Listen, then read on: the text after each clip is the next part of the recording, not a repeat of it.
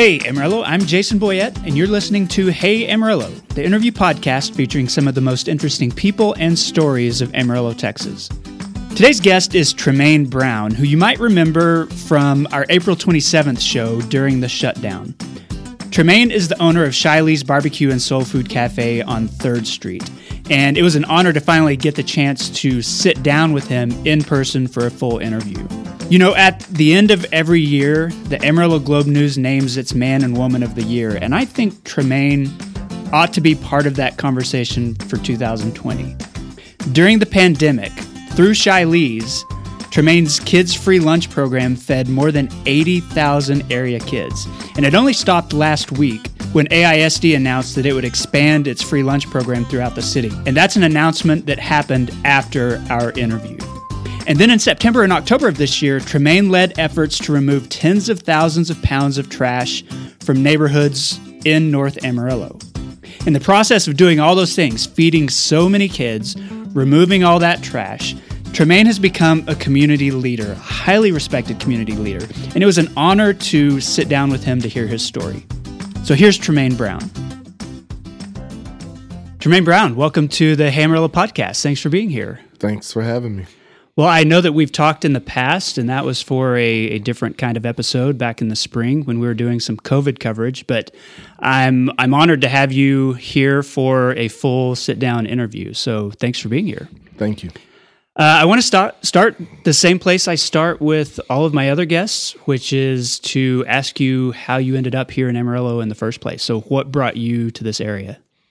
Well, I was born and raised in uh, Childress, Texas, uh, just up one eighty-seven. And uh, that seems to be the natural progression of things, that at an early age, I uh, my family, uh, aunts, uncles, cousins, I was an only child for a long time, uh, all migrated this direction. And uh, so in my early childhood, I, I did go to school at several of the elementary schools here, went to middle school at Travis, and, and finally high school at Palo Duro. Okay, so you moved here when you were pretty young? Yeah. Do you remember uh, much of Childress? Or? Oh, absolutely. Okay. I, I spent every summer in Childress uh, up until I was in, in my teen years. My grandmother was a very influential person in my life, and she had a little farm in Childress where uh, we literally only went to the grocery store for pantyhose. I mean, she everything, everything else, was... else was grown fresh, chickens. Uh, it was kind of sad sometimes. I had named all the chickens and old Charlie. And that's even before I knew uh, all chickens were females. Uh, old Bob got snatched up and and was in the pot that evening. So, yeah, that's uh, I had to come to grips with. Uh, yeah, some of these guys aren't going to be here tomorrow. Well, it's it's a valuable thing, though, to know where your food comes from, I Abs- guess. Absolutely, and that fre- you can't beat fresh.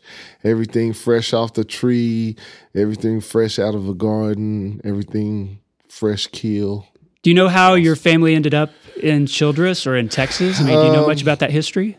Yes, my my grandmother, she was born in Dodge City in nineteen twenty-four, and she met a man, and that's where my lineage all kind of started. Uh, my grandmother uh, subsequently ended up uh, burying seven husbands. Wow. So uh, I had a lot of grandfathers that weren't grandfathers biologically.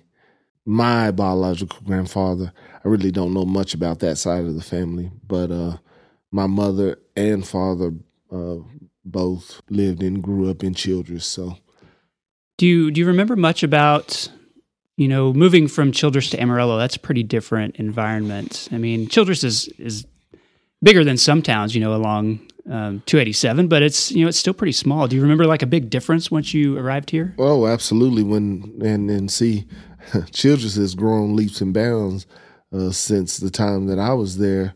Uh, they were a dry county, uh, didn't have any alcohol, had one grocery store, didn't have a, a United or anything like that, a Walmart, none of that. Uh, so back then, there was probably close to uh, maybe a thousand, if that. And now they're hustling, bustling, yeah, uh, thirty-five hundred maybe. So they've they've grown a lot. But yeah, it was a It was a, a, a huge change. Uh, it's just really, for kids, it's an excitement type of thing. Uh, I'm sure my parents and my aunts and uncles were were, were thinking uh, along a whole different set of lines. But, yeah, it was fun because you get here and, and there's skating rinks and there's mm-hmm. bowling alleys and movie theaters. There's none of that in Childress. So, you know, that was that was a that was a change. And then, you know, you, the, the schools were a lot bigger and – and uh, sports and, and all, just all the, the entertainment for kids was a lot uh, more involved. So, yeah, that was a that was a good change, and, and I was excited about it. I ended up uh, being an athlete uh, uh, as well. So, you know, uh, being here gave me the opportunity for that exposure. What did you have in mind, you know, once you graduated from high school? Did you did you have a plan? Well, I got a full ride scholarship to the University of Texas in Austin. And I was, okay. I played football for Austin, uh, in Austin for my, my five years. I studied uh, double major mechanical electrical engineering. Uh, didn't finish my degree. Me and some uh, football buddies ended up moving out to Odessa, and uh, we started a fitness center, Millennium three Sports and Fitness. It was uh, not your conventional uh, fitness center. Uh, it was more of a sports fitness center. We concentrated on uh, sports camps, uh, and uh, we didn't really teach you the actual disciplines of any particular sport. We just taught you how to use your body Uh, better for any particular sport. Upper body plyometrics is the same for golf, baseball, mm-hmm. tennis, you know, swinging a bat, swinging a tennis club, swinging a, a golf club, tennis racket. Same thing with uh, your lower body plyometrics. Explosion from the legs is the same as a, a lineman as it is for a center jumping up and getting rebounds. So we uh, concentrated on sports camps because I knew a lot of kids uh, when my time in Austin, kids all around the state would get a chance to come to the U T camp for a weekend, Thursday through Sunday. Mm-hmm. Parents uh, uh, who could afford uh, that lump sum of money to send their kids uh, up to meet some actual U T players and meet the U T coaches and things of that nature. We were certified uh, from U T, and we brought that to the Odessa area, and at I mean, still today, at that time, Odessa was the football mecca of the world. Yeah. Uh, and uh, still to this day, uh, close to twenty-five percent of uh, people who make it to the N F L are from Texas. So hmm. uh, football's huge in that Midland, uh, Odessa uh, area. So we really uh, captured some of that excitement. You know, it's a it's a big thing to be a starter on Odessa Permian or yeah. Midland Lee. Yeah. So if if we could get your sons forty times shaved down, you know, uh, a few seconds through one of our, you know, mini camps, for the same amount of money you went to U T for four days, we'd give you four to six weeks. And, you know, we'd guarantee that that same type of uh, a result. And uh, a lot of people were pleased, and, and we touched uh, uh, several careers. Cedric Benson came through our, our training program, as well as uh, Roy Williams. Mm-hmm. So we uh, we had some had some impact there. Was was the experience? You know, you, you mentioned playing D one at, at Texas. Was it everything that you hoped it would be? I mean, was was it a it good was, experience for you? It was. It was. It was wonderful. Uh, me and my mother, we had already done some extensive traveling and moving uh, around the country. I had already lived in a few states: uh, Colorado, Arizona, California.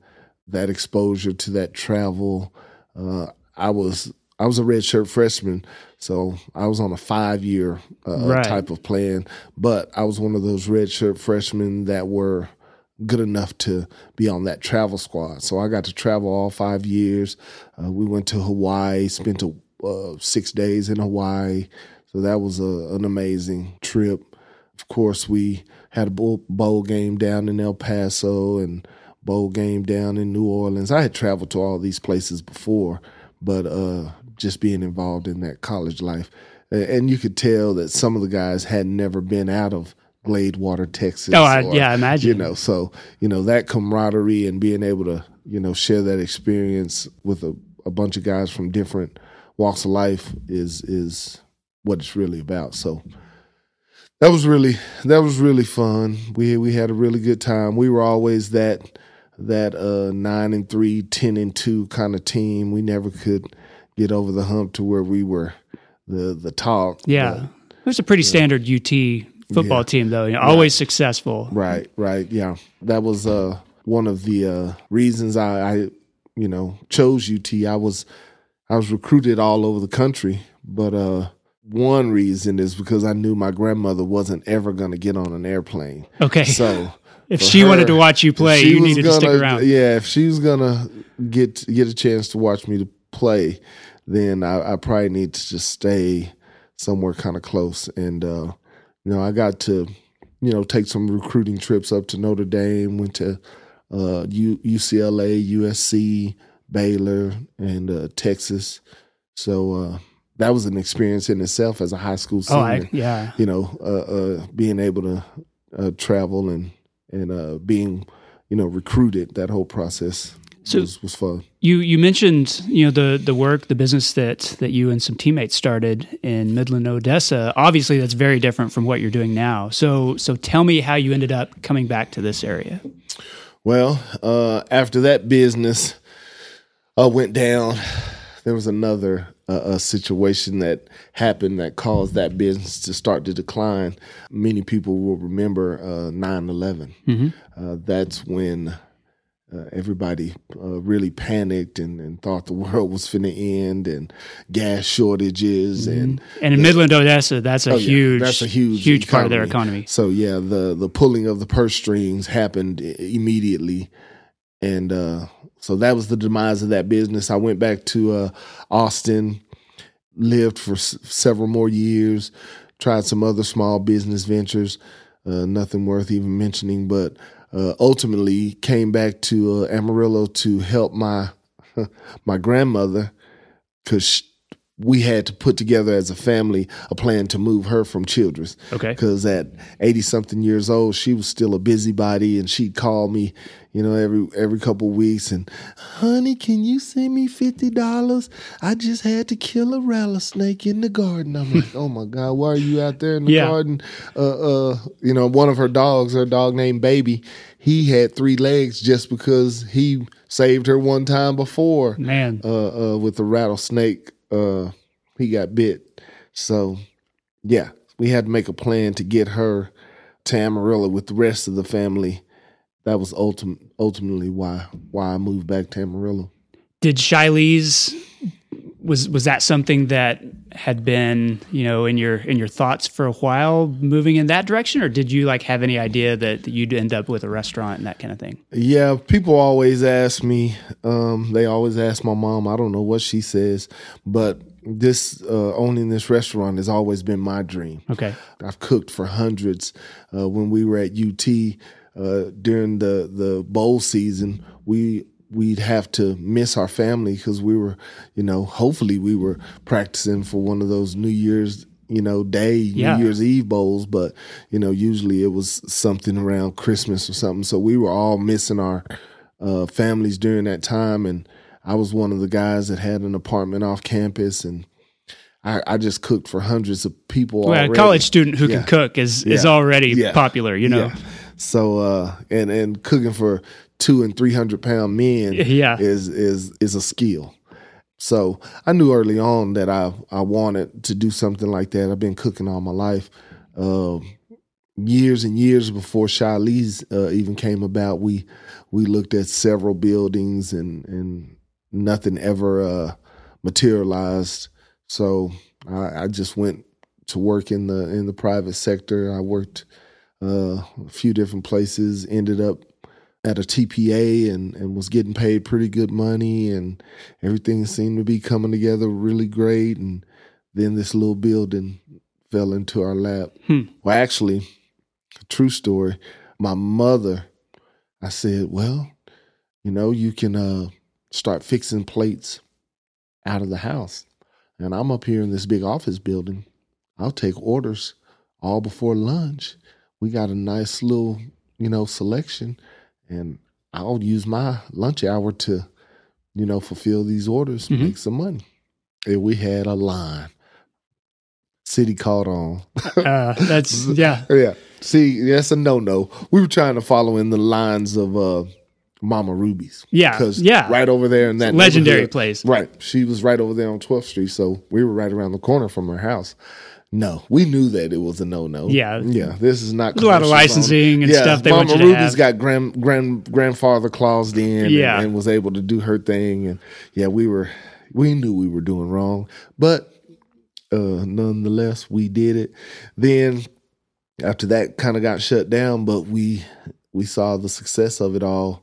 That building came into play, and, you know, I left, I left a job that was, was paying me real good, but, uh, you know, you got to follow your dreams, and uh, that's what we did. That little bitty place over there on Southwest third is has been around for ten years Yeah, now. I should say, what year did it open? Yeah, twenty ten Okay. Yeah, I had my daughter in twenty thirteen and she grew up. We, we were already, you know, a good three years into it at that point. Yeah, we started in twenty ten so this year, COVID, COVID nineteen year would have been our uh, ten-year anniversary. Had a huge park, uh, day of fun, planned, you know, customer appreciation kind of thing, but no. And yet, I think probably more people in Amarillo know about Shiley's, or at least know about you, because of how you responded to COVID. Because, you know, from the beginning, you've you've always, I know you've always been really involved in the community. You've always supported school kids and helped out with school supplies and all that stuff. But this presented an opportunity really to to dig deeper into that. And so from the beginning, you were uh, you were providing lunches for the kids who weren't in school, and it started moving into more activism in the community. So tell me a little bit about that, uh, I guess that mindset that you have about not just running this family business and making some money and doing something you love, but doing it also for the benefit of the community. Well, The the truth of the matter is the day that changed everything was uh, May thirteenth, twenty thirteen Uh, that's the day I became a single father and uh, left the hospital with a baby. Hmm. And, uh, you know, coincidentally, a baby that's still to this day has never seen her mother. But, uh, you know, so I'm a single father in every sense of the word. I don't even have the luxury of uh, another side of the family to, uh, you know, help with the child, which... It doesn't bother me, but I know it bothers my daughter, and mm-hmm. you know that bothers me. Well, and that's a very different story too. Than right. I mean, we hear a lot about single moms and the dads right. take off, but right. you know you're in the position as a dad raising a daughter. Absolutely, seven seven plus years now we've uh, been fighting the good fight, and if you got kids, you know what, what fight I'm talking about. Especially at this age, they, the uh, what is it? Uh, inquisitive minds want to know. They have yeah. a question for every single thing you got to say. But that's when it all started. I um, I was in charge of uh, of a life, and uh, I wanted to do my best uh, to try to uh, inspire that life and teach that life and uh, uh, guide that life uh, the best of my ability. And that's when I started my very first Christmas toy drive. Okay. And where this Christmas will be the eighth annual Christmas toy drive. And we're closing in on a half a million toys given out of that little bitty place. Man. We visit the local hospitals, Ronald McDonald House, Salvation Army, Martha's Home. And uh, at the end of October, when we finish the trunk or treat, I start passing out gifts to families all over the Panhandle, from the city of Panhandle to as far as Vega. I've traveled, just showing up on doorsteps. Uh, people message me on Facebook and say, hey, my sister-in-law is having a rough time. She has three kids. Okay, send me the information, how old they are, what they like. And then here I go showing up on somebody's doorstep. Big black man. Who is that out there? I got Santa Claus. Up. Yeah. So uh, that's where that's where it all began. We went to... Uh, Both both local hospitals on Christmas Day, and, and that's been a tradition since my daughter was born.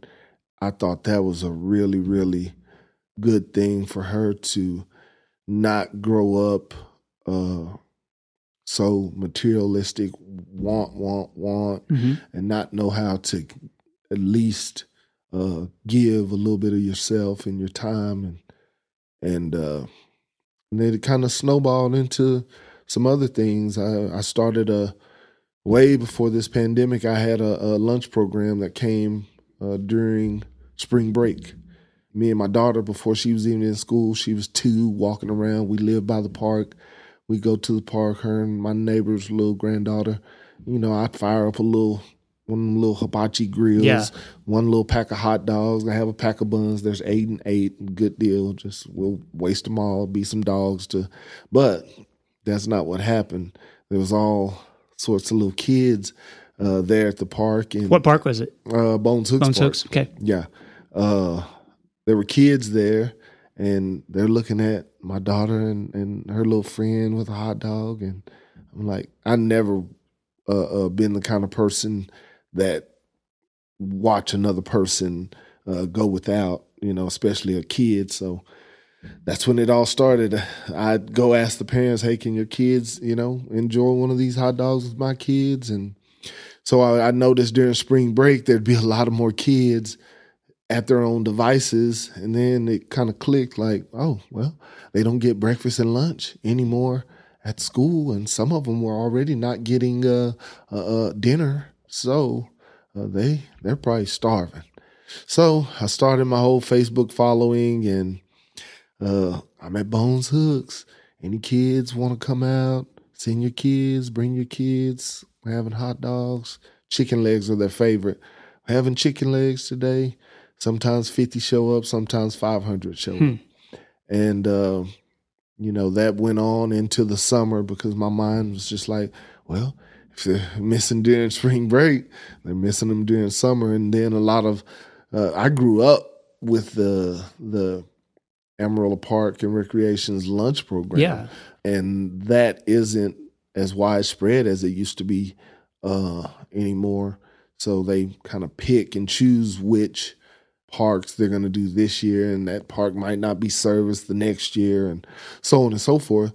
So uh, I just kind of continued my lunch program throughout the summers. Me and my mom, at that time, we had like a three on, four off type of rotation. So I could I could uh, easily feed the kids in the park two, three, sometimes four times a week. I just show up and And then, you know, other parents, Facebook following, like, will you ever come to Mary Hazel Riggs? Mm-hmm. You don't have a car. It's hard to get over to Bones Hooks. And so that that evolved into another thing. I I started uh, going to different parks, Mary Hazel Riggs being one, Sam Houston Park, San Jacinto, uh, and around and around neighborhoods uh, that I, I knew that there was need. Mm-hmm. Uh, and and it, it I just, I don't know. I just never stopped giving after that. And I, I want to ask about that because you're you're giving, you're providing meals, you know, for hundreds and then thousands of kids. You're not a nonprofit, you know. You're a, a restaurant, and, and maybe you have access to, you know, being able to buy food in bulk and stuff like that. But how how are you like? How are you affording it? Where's the money coming from to do all of that? You're you're not just an en- endless supply of funds to buy hot dogs and stuff. You're absolutely right. Uh, the only way I can explain that is the grace of God, because um, there's no other way to explain it. Uh, sometimes uh, a couple Easters ago, we ended up putting out about seventy-five thousand Easter eggs, and I was like, oh, man, we got too many eggs. But then, you know, close to three thousand people start coming over the hill, hmm. and I'm like, how are we going to feed all these people? I got my grill going, and uh, miraculously, we fed everybody and had plenty left over, and so I don't, I don't know how it happens. Loaves uh, and fishes, kind of thing. Yeah, that's exactly, that's exactly what it. Uh, you know, my mother, she's been a tough cookie to to crack because uh, she didn't uh, really care for all this giving that I was doing, because she was, she she's older. She was uh, born in fifty-six, right in the, you know, that that era when wasn't good. Still not very good right yeah. now, but, uh, you know, it was different kind of upheaval back yeah, then. Yeah, different kind of uh, not good. So um, it, it took a long, long time for her to uh, get on board with any of this. But as long as I wasn't asking her for any money, she was just like, well, do whatever you do, whatever you want to do. So, uh, uh, you know, I'm really just a vessel, you know, my, my Facebook friends and following and, you know, uh, different companies. Plains Dairy has always helped, uh, Missus Beards, Emerald Ice.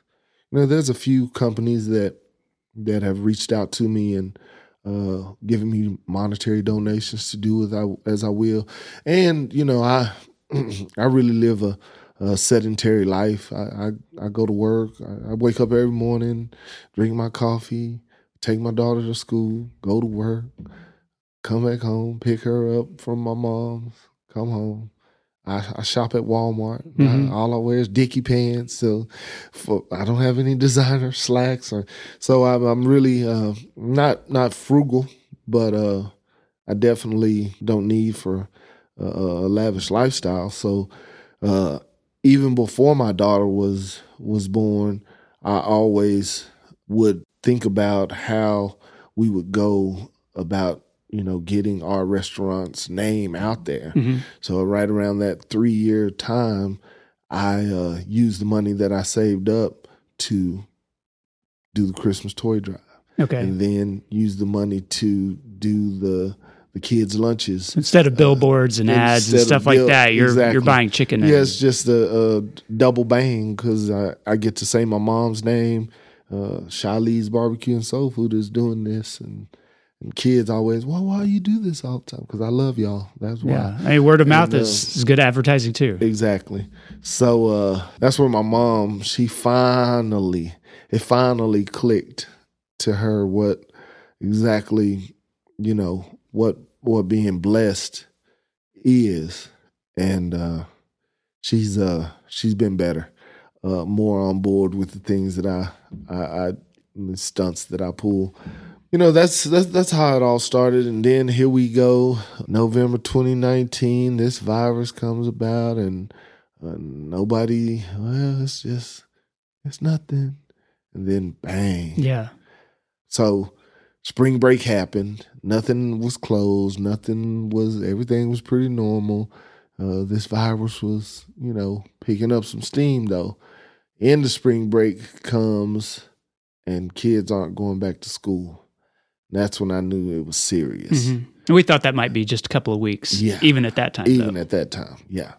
So I said, well, I didn't get to feed the kids during spring break because they wanted to, you know, try to stabilize the, the virus. They had the parks closed. It was like one night you went to sleep and the next morning you woke up and it was a Stephen King novel, novel with all the uh, yellow tape around the equipment. Yeah. And just that eerie kind of, it's blowing a little bit. And I was like, man, what happened? So you start watching the news and then you start seeing all the devastation up on the East Coast and just people losing their life, you know, by the droves. And then it sits in and it's like, oh, yeah, this is pretty serious.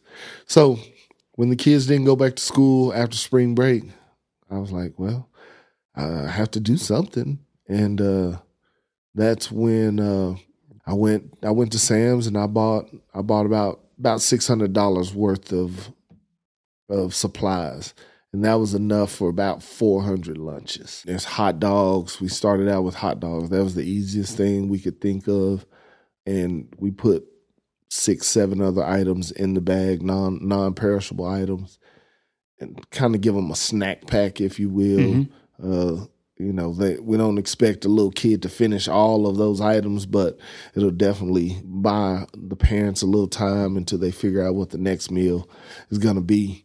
That first day, we we ran out of we ran out of lunches, and that was over four hundred. So the next day, I went to Sam's. I spent everything that I had, and I don't know how much, but the next day it was sixteen hundred lunches. That very next day and uh, around that many for the next ten weeks. Yeah. So uh, the police stopped by there. What's going on over here at Shiley's? Why is the traffic stopped both ways on third Street? You're going to cause a mess. I was like, I'm doing my best. Come mm-hmm. down here and give me some help. But, uh, yeah, we, like you said, we we had no idea that it was it was going to linger on, and I'm still serving lunches to yeah. this day. Uh, How close, many do you think this year? Uh, closing in on ninety thousand yeah, lunches wow. uh, so far. I mean, I'm glad that number has went down to one hundred, sometimes one hundred fifty, you know, lunches a day. Uh, I, I extended the hours so parents that have virtual learners and, and that kind of thing could come. And also a lot of the after-school programs uh, uh, were shut down, so uh, gives parents a chance after school to come. I, I do the lunches from around eleven, eleven thirty to four o'clock in the evening. So parents are keep picking up their kids at three thirty like I do. And kids are hungry now, yeah, because they've had to, due to COVID, they've had to spread the the, the lunch window wider. So some kids are eating lunch at, you know, ten, fifteen in yeah, the morning. Yeah, and they get out of school. And then and by the time they, yeah, my daughter was never hungry. Now she's starving at at three thirty. So. And e- even, you know, as as things went on, we got into the summer, I mean, A I S D began looking at their lunch program. You know, there were other organizations that started to see that need too.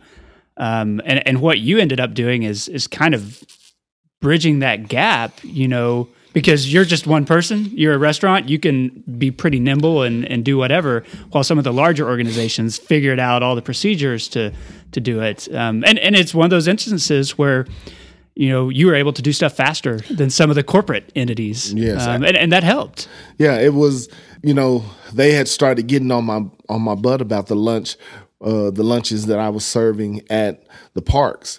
Uh, the city caught on when you got five hundred people show yeah. up. Where's your license? You know, where's the, the city permit? You got to get a permit to do an event in the park, especially involving giving away food. And city officials come down to the restaurant, talk to me. And I was like, you know what? Uh, uh, why can't I be a dad first? Why can't I be a dad in the park that sees other, I'm feeding my kid and I see other hungry yeah. kids, and I go to their parents and I say, hey, you mind if your kid gets a hot dog from me? And their parents make that judgment call and say, yeah, Jermaine, we know you, you've been around, whatever. But the city wants their twenty-five, thirty bucks for me to, you know, serve kids at the park.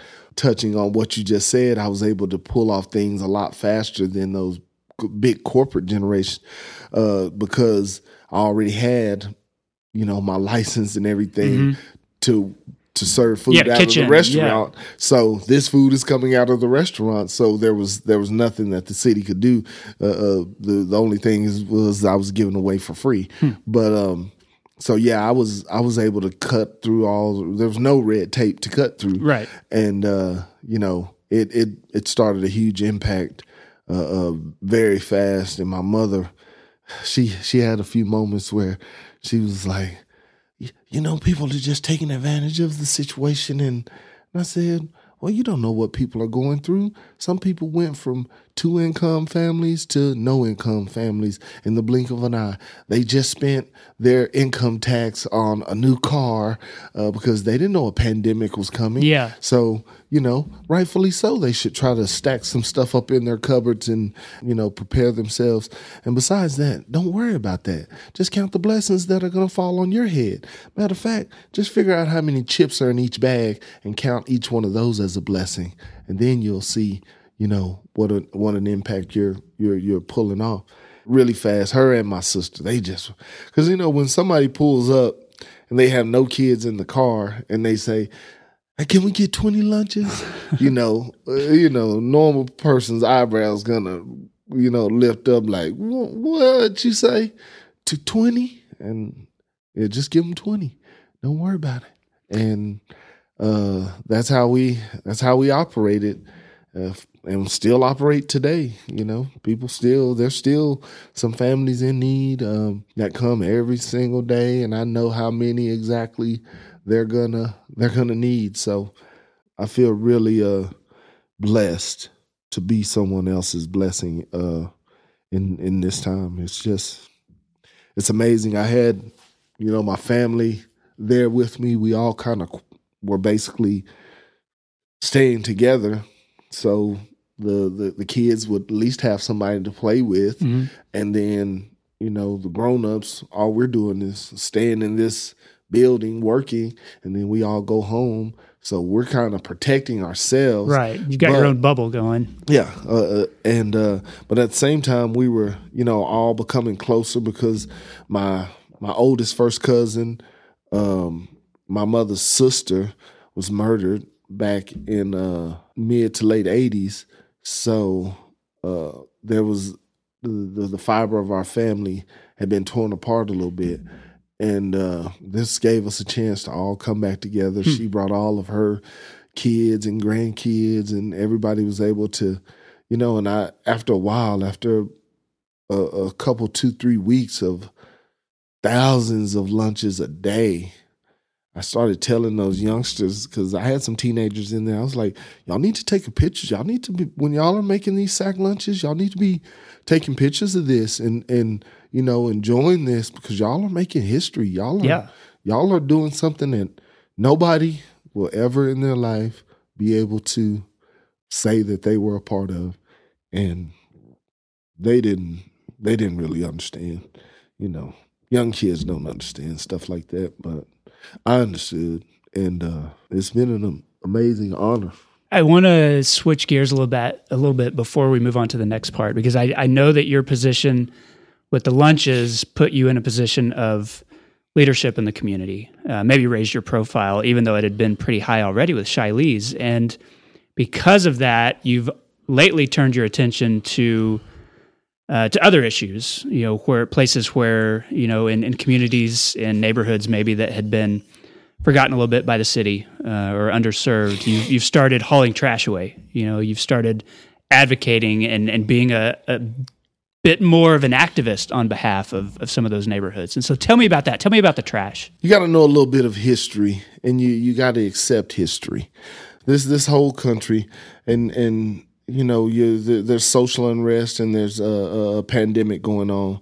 And uh, people have to be very sensitive and, and, and even more so compassionate to the things going on, because if you if you think about when – Uh, a certain group of people were told uh, that they couldn't do what they wanted to do with their property, there was a revolt, and that revolt was called the Civil War.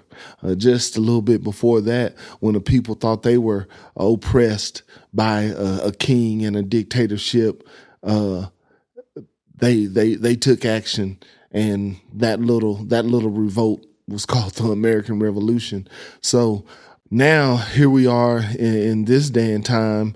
You know, I got this shirt on. Uh, I'm proudly serving in the war on injustice. Mm-hmm. I mean, you uh, you have to take into account that um, the infrastructure that this country was uh, set up on was was separate. It started out separate. So if one, uh, the powers that be, have something over here, they're going to make this Uh, just just natural human instinct. They're gonna they have the materials and the the means to make the best in the world, and that's what the United States stands on. Then theirs is automatically going to be better than the other people that have been oppressed for so long. Mm-hmm. Even if uh, you know, in slavery, people were freed. You have to realize that there's railroad tracks in the middle of every city, town, and in almost every state of this country that divides the city between a, a black neighborhood and a white neighborhood. Right. A superior versus an inferior. So that is uh, where the trash comes in. There was a national cleanup day. There's been national cleanup days. There is a national cleanup day that every year on a Saturday, coordinators get together and they help clean up respective neighborhoods. They spread out. Uh, this year, they uh, went at it by elementary schools. So there's thirty-seven, thirty-eight, uh, some odd elementary schools in town. Everybody who volunteers to be a coordinator picks an elementary school and, you know, coordinates, drums up uh, recruits that will help them on that Saturday right. to pick up trash. I, my daughter goes to Carver, and she goes to G W Carver now, Big Carver, uh, E C A Carver, uh, early early childhood Carver is right down twelfth street. So coincidentally, I, I took Carver. That meant I took both okay. Carver campuses. So I had a uh, area that stretched from Amarillo Boulevard to North twenty-fourth street and from Hughes all the way to McMaster's. That's a big area. Very big chunk of real estate. And I drive this neighborhood every day because I just live right over there in North Heights, just on the other side of Hughes. So I'm thinking they have their own coordinator and things are going to get done over there. I saw a huge problem, uh, right, you know, this is weeks before the Saturday. Okay. You know, we had meetings, uh, passing out yellow shirts so we can all get photo ops and all this other stuff. Um, meeting with the mayor to proclaim the day as such and all of that. I rode around that neighborhood and I said, well, if I'm going to make any kind of impact, then I need to start early. So I have my week off, and me and my neighbor, his pickup, my Suburban with a trailer on it, we just start going down streets. We couldn't even make it down uh, two streets uh without having to, we couldn't even make it down a street or down a alley, a block of an alley, without running into couches and mattresses and everything. So I called the coordinator of the, the whole thing because we were getting free dumping mm-hmm. on that Saturday. And I said, I need free dumping now. So you you need to. We're going to fill up our. Yeah, well, there's no, we need to go to the dump every single. So we were going to the dump five, six times a day for two weeks, but then some guys saw me on on T V, Dan and Jacob. Dan just so happens to own a thirty some odd foot flatbed trailer. Dan Zwink and so Dan uh, Zwink and Jacob Breeden. Breeden, yes, they just showed up one day and was like, "Well, we're tired of you know you're embarrassing us. We're over here uh, just living our lives and, and being lazy bums, and here you are." Feeding thousands of people, and then you're you're you're hauling off trash for this other. So we we're gonna help you. They came, and that's when we really started moving some trash, seven thousand pound loads mm-hmm. uh, by the end of the Sunday. Because Saturday we had the Palo Duro uh, uh, football team came out, Coach Fisher and all his assistants. Uh, I had a little bit of a turnout from. Uh, Uh, some other uh, community members. So that Saturday, I really just wanted them to pick up trash. Uh, but we had some bigger guys, so they hopped in some trucks and and and uh, hopped on the flatbed and really helped move some stuff. We still didn't get the problem licked. We still had to work that very next day, Saturday, and uh, we removed another like fifteen thousand pounds, all told close to eighty thousand pounds hmm. out of that section of uh, the city. And uh, this is documented. This is every time we went across the scale, we write the numbers down and, you know, we know exactly how much it was. seventy-eight thousand five hundred sixty-two pounds trash. I want to talk about why, because you know, let's say that that day, you know, based at the elementary schools, here in the Puckett neighborhood, volunteers probably went around with some trash bags and they picked up some Toot 'n Totem cups. That's it. You know, and maybe, maybe they had a, a few trash bags full of that because of the wind. You know, in the North Heights neighborhood or in some of the neighborhoods, you know, where you were, there's thousands of pounds of couches and mattresses and, and all those things Uh, that had been thrown out, right? Maybe not thrown out responsibly, but also had not been like picked up or managed for years. Why is that? Exactly. That that the only thing I can say is um, it's just just neglect. Uh, it's uh, it's it's oversight. Uh, you you you have a, a a wheel that's in motion, and it appears to be working for everybody because nobody's saying that the wheel is broken. But, you know, the wheel never The, ne- the will has never been inspected. Hmm. The will has never been checked uh, uh, to to find that the, there's many spokes uh, uh, missing, and that was that was the reason why, you know, I volunteered just to show my daughter, just continue to be a community activist. You have to stay engaged. You have to uh, uh, reinvent yourself, your cause, your purpose. Uh, uh, you know, when Martin Luther King was killed, he had went from civil rights to labor rights. You know, that's where he would, when he was in, in Nashville and was assassinated, he was there for a, a labor convention to speak for them. Yeah, I, I do all the fun stuff of feeding lunches and the festivities and the trunk or treats and back to school parties, water balloon fights.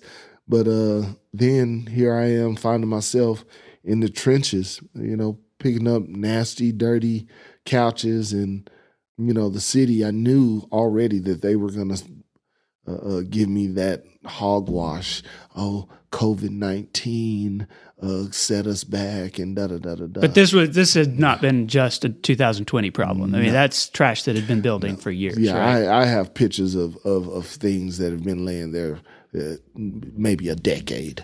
So it, I know that in the fallout of that, as as prominent as you've been um, with your leadership role and, and the photos that you're posting, I know that you ended up, you know, getting the attention of the city of Amarillo and having some meetings with them. Absolutely. How do you I mean, how do you feel about that? Do you feel hopeful that maybe some of those things that needed to be pointed out are getting on their radar? I'm hopeful. But I'm I'm still skeptical. Uh, the the city of Amarillo and government as a as a whole, uh, the whole infrastructure is broken.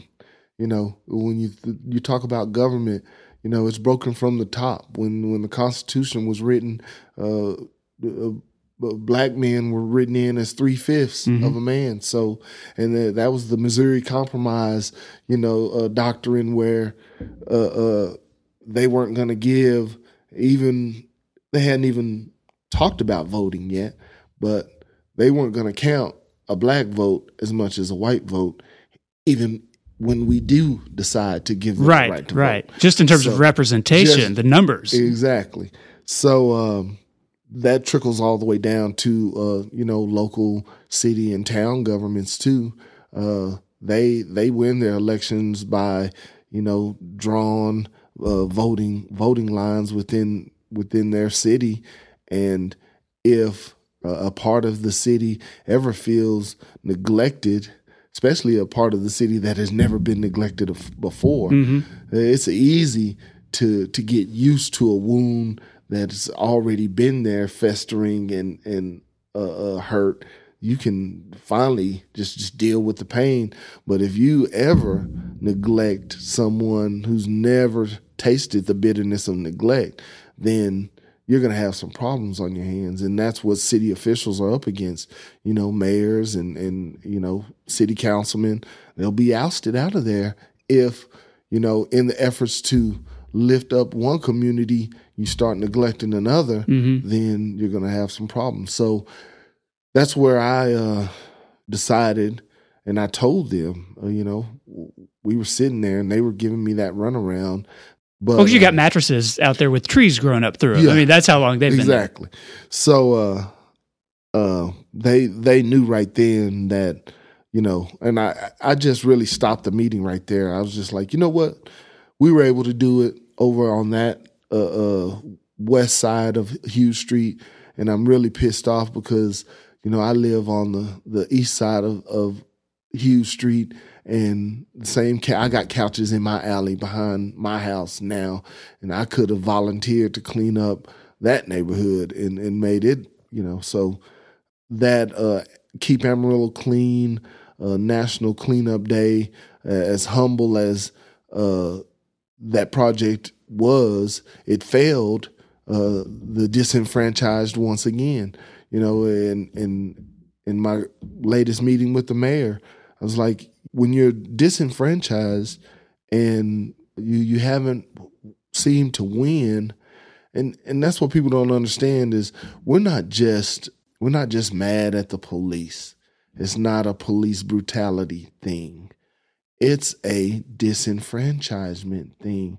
We are totally, we totally don't trust any authorities, not just the police, city officials, mayors.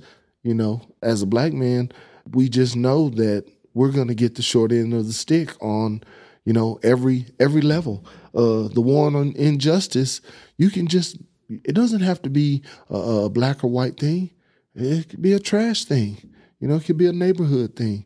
And this needs to be pointed out because it's not just black people that live in North Heights or, you know, San Jacinto or any, any you know, particular place in town. Over here on the, the south side of town, it's not just white people that live over here, but it's it's a systematic uh, form of neglect. They they think that it's all right. It's been okay for so long. So why are we why are we even gonna talk about it? It's just so swept under the rug. I don't want to shame the city into some movement, but some some things have to change, and and the the neglect has to stop. People in those respective neighborhoods have to better educate themselves. Uh, but also, you know, I just stepped out there because uh, if you want to be free, if you feel like you're shackled up, and, and nobody's saying you have to remain shackled, you have to try to free yourself. Hmm. You know, there's no watchdog over me. If I if I got these handcuffs on me, these chains, but there's nobody there to to tell me that I can't be free, then if I just sit there and wither and die, then that's my own fault. Hmm. But if I rip and tear and try to find a way to break these shackles, then that's uh, to my favor. And that's what I I felt uh, I, I was I'm doing. Uh, you know, and I catch heat from all sides, uh, not necessarily heat, but uh, uh, people scrutinize me. Why are you doing the city's job? And uh, the, the the the pickup program works just fine over here. And, you know, everybody can, can say whatever they want to say, but until they uh, come out there and pick up a couch or two with me, then I don't really care what they got to say. This episode is brought to you by S K P Creative. S K P is a full-service marketing agency, and I asked them what they wanted to communicate this time around. Right now, they want to encourage you to wear a mask. Active COVID cases are way worse right now, here in November, than any time during our shutdown in the spring. The hospital I C Us are full, ambulances are working overtime, city officials are getting more and more worried. The cold weather has driven people indoors, and that's why positive cases are ticking up. So wear a mask anytime you're out and about, anytime you're out in public and you can't maintain a safe distance from people. We're eight months into understanding this virus, and it's clear that masks are effective in controlling its spread. So keep your friends, family, coworkers, and neighbors safe by masking up. Thanks again to S K P Creative at S K P creative dot com. Okay, I'm back with Jermaine Brown. Jermaine, this is part of the show I call Eight Straight. Uh, Eight Straight is sponsored every week by Panhandle Plains Historical Museum in Canyon. It's the largest history museum in Texas, and its collection includes at least eight different cooking tools that would have been included in a chuck wagon.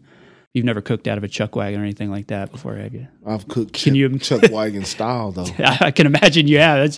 You probably could use something like that in the park. Um, learn more about uh, Panhandle Plains at panhandle plains dot org. Um, I'm always impressed with how those guys used to feed like a whole herd of cowboys, you know, oh, yeah. with just this little little wooden contraption. You yeah, know? that's how that's how brisket became so popular on the range, because the brisket is really the toughest piece of meat.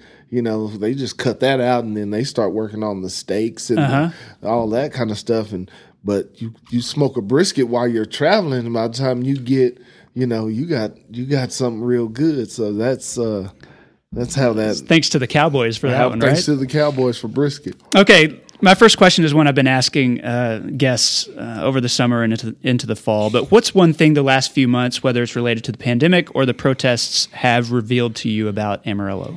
Well, the Amarillo spirit is really strong. Uh, we we have a different situation going on here. Yes, we we are in social unrest. Uh, there's been uh, uh, following the George Floyd instance, and in the midst of this pandemic, uh, the Panhandle spirit has, has shown real bright in Amarillo. Uh, and I'm really proud proud of uh, everybody, uh, you know, for their opinion, for their voice, uh, but proud that uh, uh, cooler heads always were there and took care of, uh, of the situation. So that was that was great. But, uh, you know, in, in, on the pandemic side, I've just seen so many different organizations uh, uh, along with myself that have stepped up to help. And uh, that's just a really great thing. You know, you live in a, a big city like uh, Dallas, Houston, it's easy to forget people and people. A lot of people get left behind and go hungry and, and things of that nature. Uh, here in Amarillo, I'm just really proud uh, to say that I'm from Amarillo and uh, to be a part of uh, of the solution and, and not part of the problem. All right. What does this area have too much of? Trash? Yeah, I could say I could say trash. Uh, on the north side, they definitely. Uh, but that's really hard to to to to answer. I can speak on it from my knowledge and my uh, perspective. Amarillo has too many naysayers. They they they talk the good talk, but when it comes down to putting your hands on something or getting something done, uh, they they they fall short. And there would uh, be a lot more uh, uh, things happening, impactful things, really impactful change, if uh, some leaders would uh, uh, lead instead of uh, just talk. Okay. What does this area not have enough of? I just made a trip to uh, Alabama, Montgomery, Alabama, Selma, Mobile, all through that historical area, you know, soaking in some of the vibes from uh, Doctor Martin Luther King and the the, the boycott of Montgomery.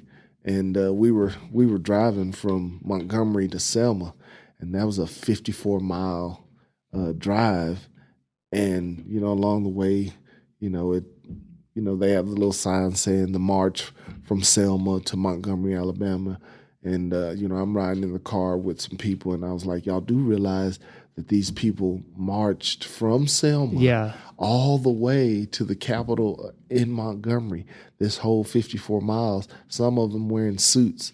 And they were like, what? And I was like, yeah. You remember when we marched from City Hall to uh, Sam Houston Park and everybody was bitching? Yeah, try marching fifty-four two miles. Two miles? Yeah, yeah, two, two and a half miles maybe. It was a hot but, day. Um, you know, uh, it, it just doesn't have en- enough leaders. The churches back then, for the black community, the churches were the the focal point of leadership, and uh, right now, the the churches uh, have let their respective con- congregations down. Uh, but you know, as I've grown older, older, uh, I figured out that the church is one of the most divisive elements uh, in our society. So. Uh, maybe they're not in a position to lead anymore, but I know there's some leaders out there, and I and you know that's why I do what I do is uh, in hopes that it will become contagious, and and someone who is has the means, because I'm poor. I, I tell you straight up, me and my daughter, you know, if, if people don't come eat at Shiley's, then uh, we would have to hang it up, and I have to go back to my. My my God-given knowledge and ability to have the aptitude to go work in somebody's office or uh, go work in somebody's warehouse or whatever the case may be. If more leaders would, would step forward and urge the city to be better, not just part of the city, the whole city mm-hmm. collectively to be better. You know, a, a leader, uh, me and the mayor, we, we spoke for a couple hours uh, just this past Saturday. And uh, just me and her, no cameras, no nothing. And she was telling me about leadership and, uh, you know, how how she respected me and so on and so forth. And I said, well, are you going to give uh, Amarillo a, a leader that they can respect?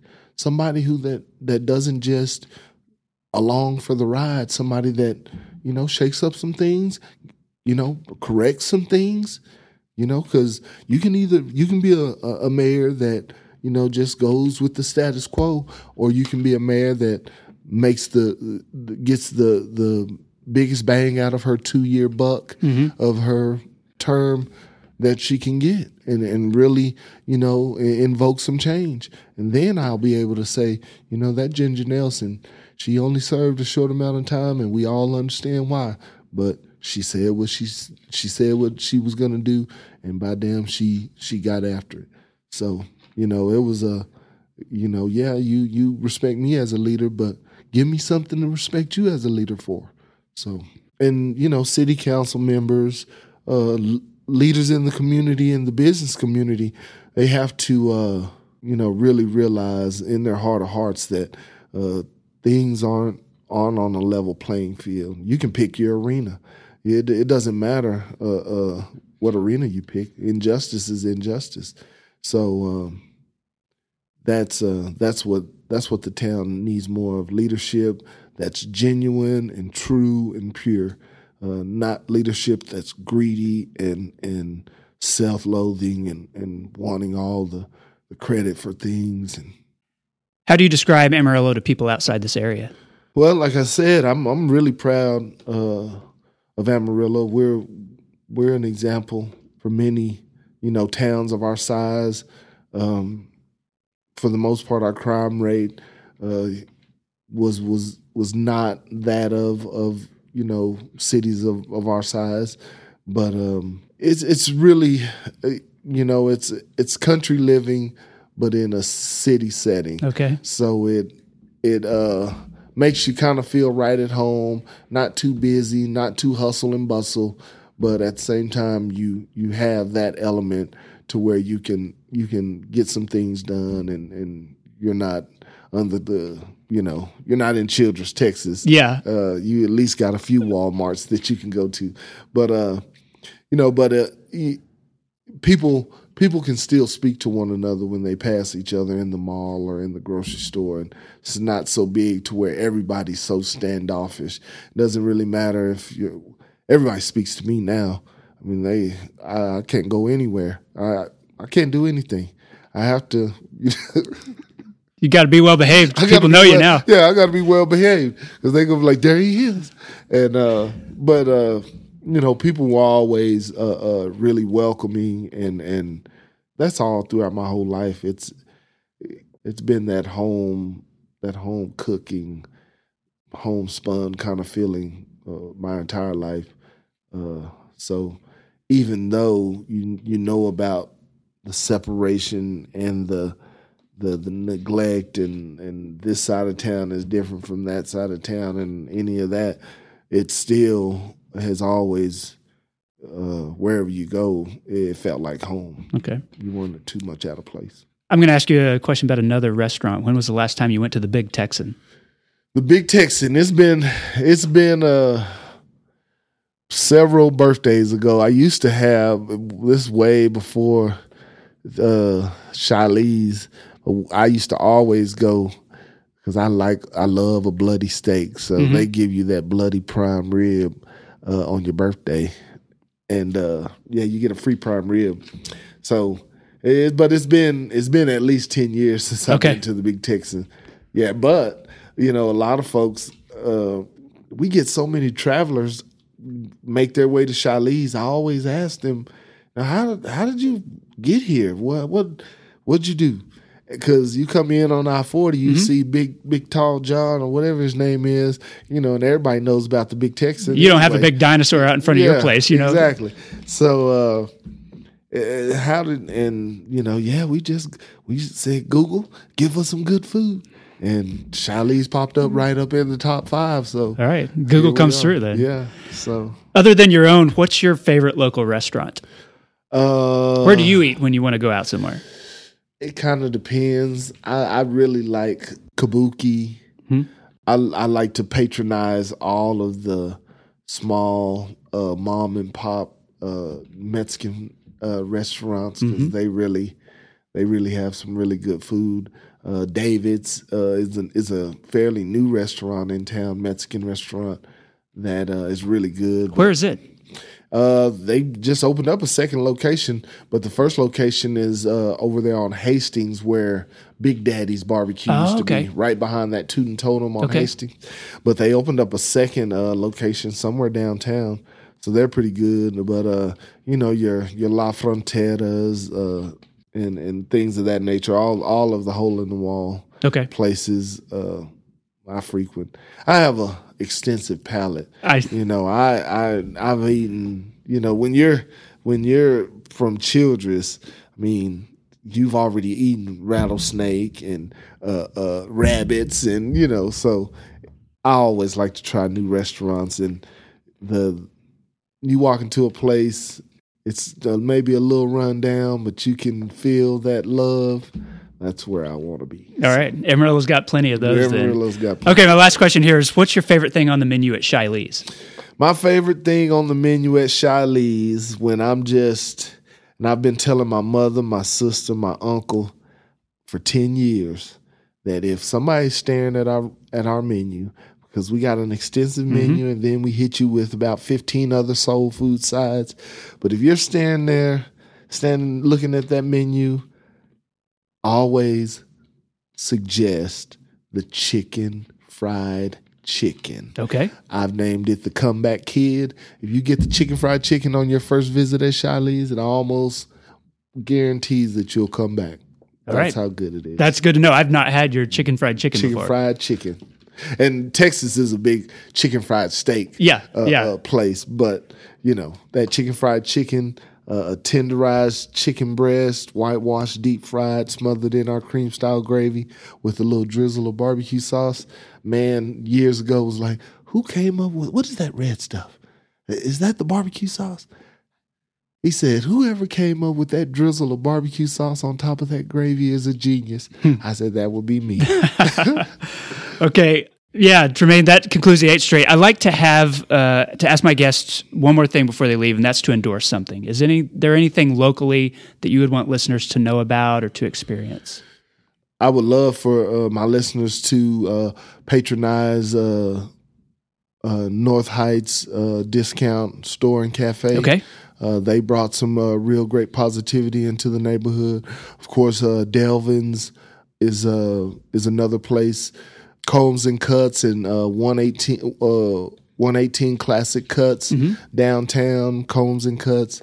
I really uh, those are, those are some uh, businesses that have helped me in in the in the past and in, in my endeavors. So uh, I love that. You know, I know how hard it is to jump out on faith and open up a business and do some things. So yeah, if you uh, ever get a chance to go by any of those places, need a haircut or. or need some grub, for sure, those are a couple places that you should try. Okay. Jermaine Brown, thank you so much for being on the podcast. I appreciate it. Absolutely. Thank you for having me. And that concludes the episode. I want to say thanks to Jermaine for the interview and especially for his tireless work serving Amarillo people. I'm just, I'm super impressed with what he's done. Go eat at Shiley's if you haven't done so yet. Get the chicken fried chicken. He recommends it. I haven't had it, but uh, I'll trust him on that. Thanks to S K P Creative for sponsoring the show and to Panhandle Plains Historical Museum for sponsoring Eight Straight every week. This episode and all the other episodes are edited by Angelina Marie. Hey, you can follow this podcast on Facebook, Twitter, and Instagram if you're wondering what my guests look like, because I always post a photo of me and the guest. And if you want to join the local people who support this podcast financially, visit patreon.com slash heyamarillo. Supporters of Hey Amarillo through Patreon include executive producers Barbara and Jim Whitten, Criselda, Josh Wood, Patrick Burns, Wilson Lemieux, Wes Reeves, Jason Burr, Katie Linger, Jess Heredia, Neil Nossaman, Joshua Rafe, and Ryan Pennington. This has been episode one hundred seventy. My name is Jason Boyette, and I'll see you next week.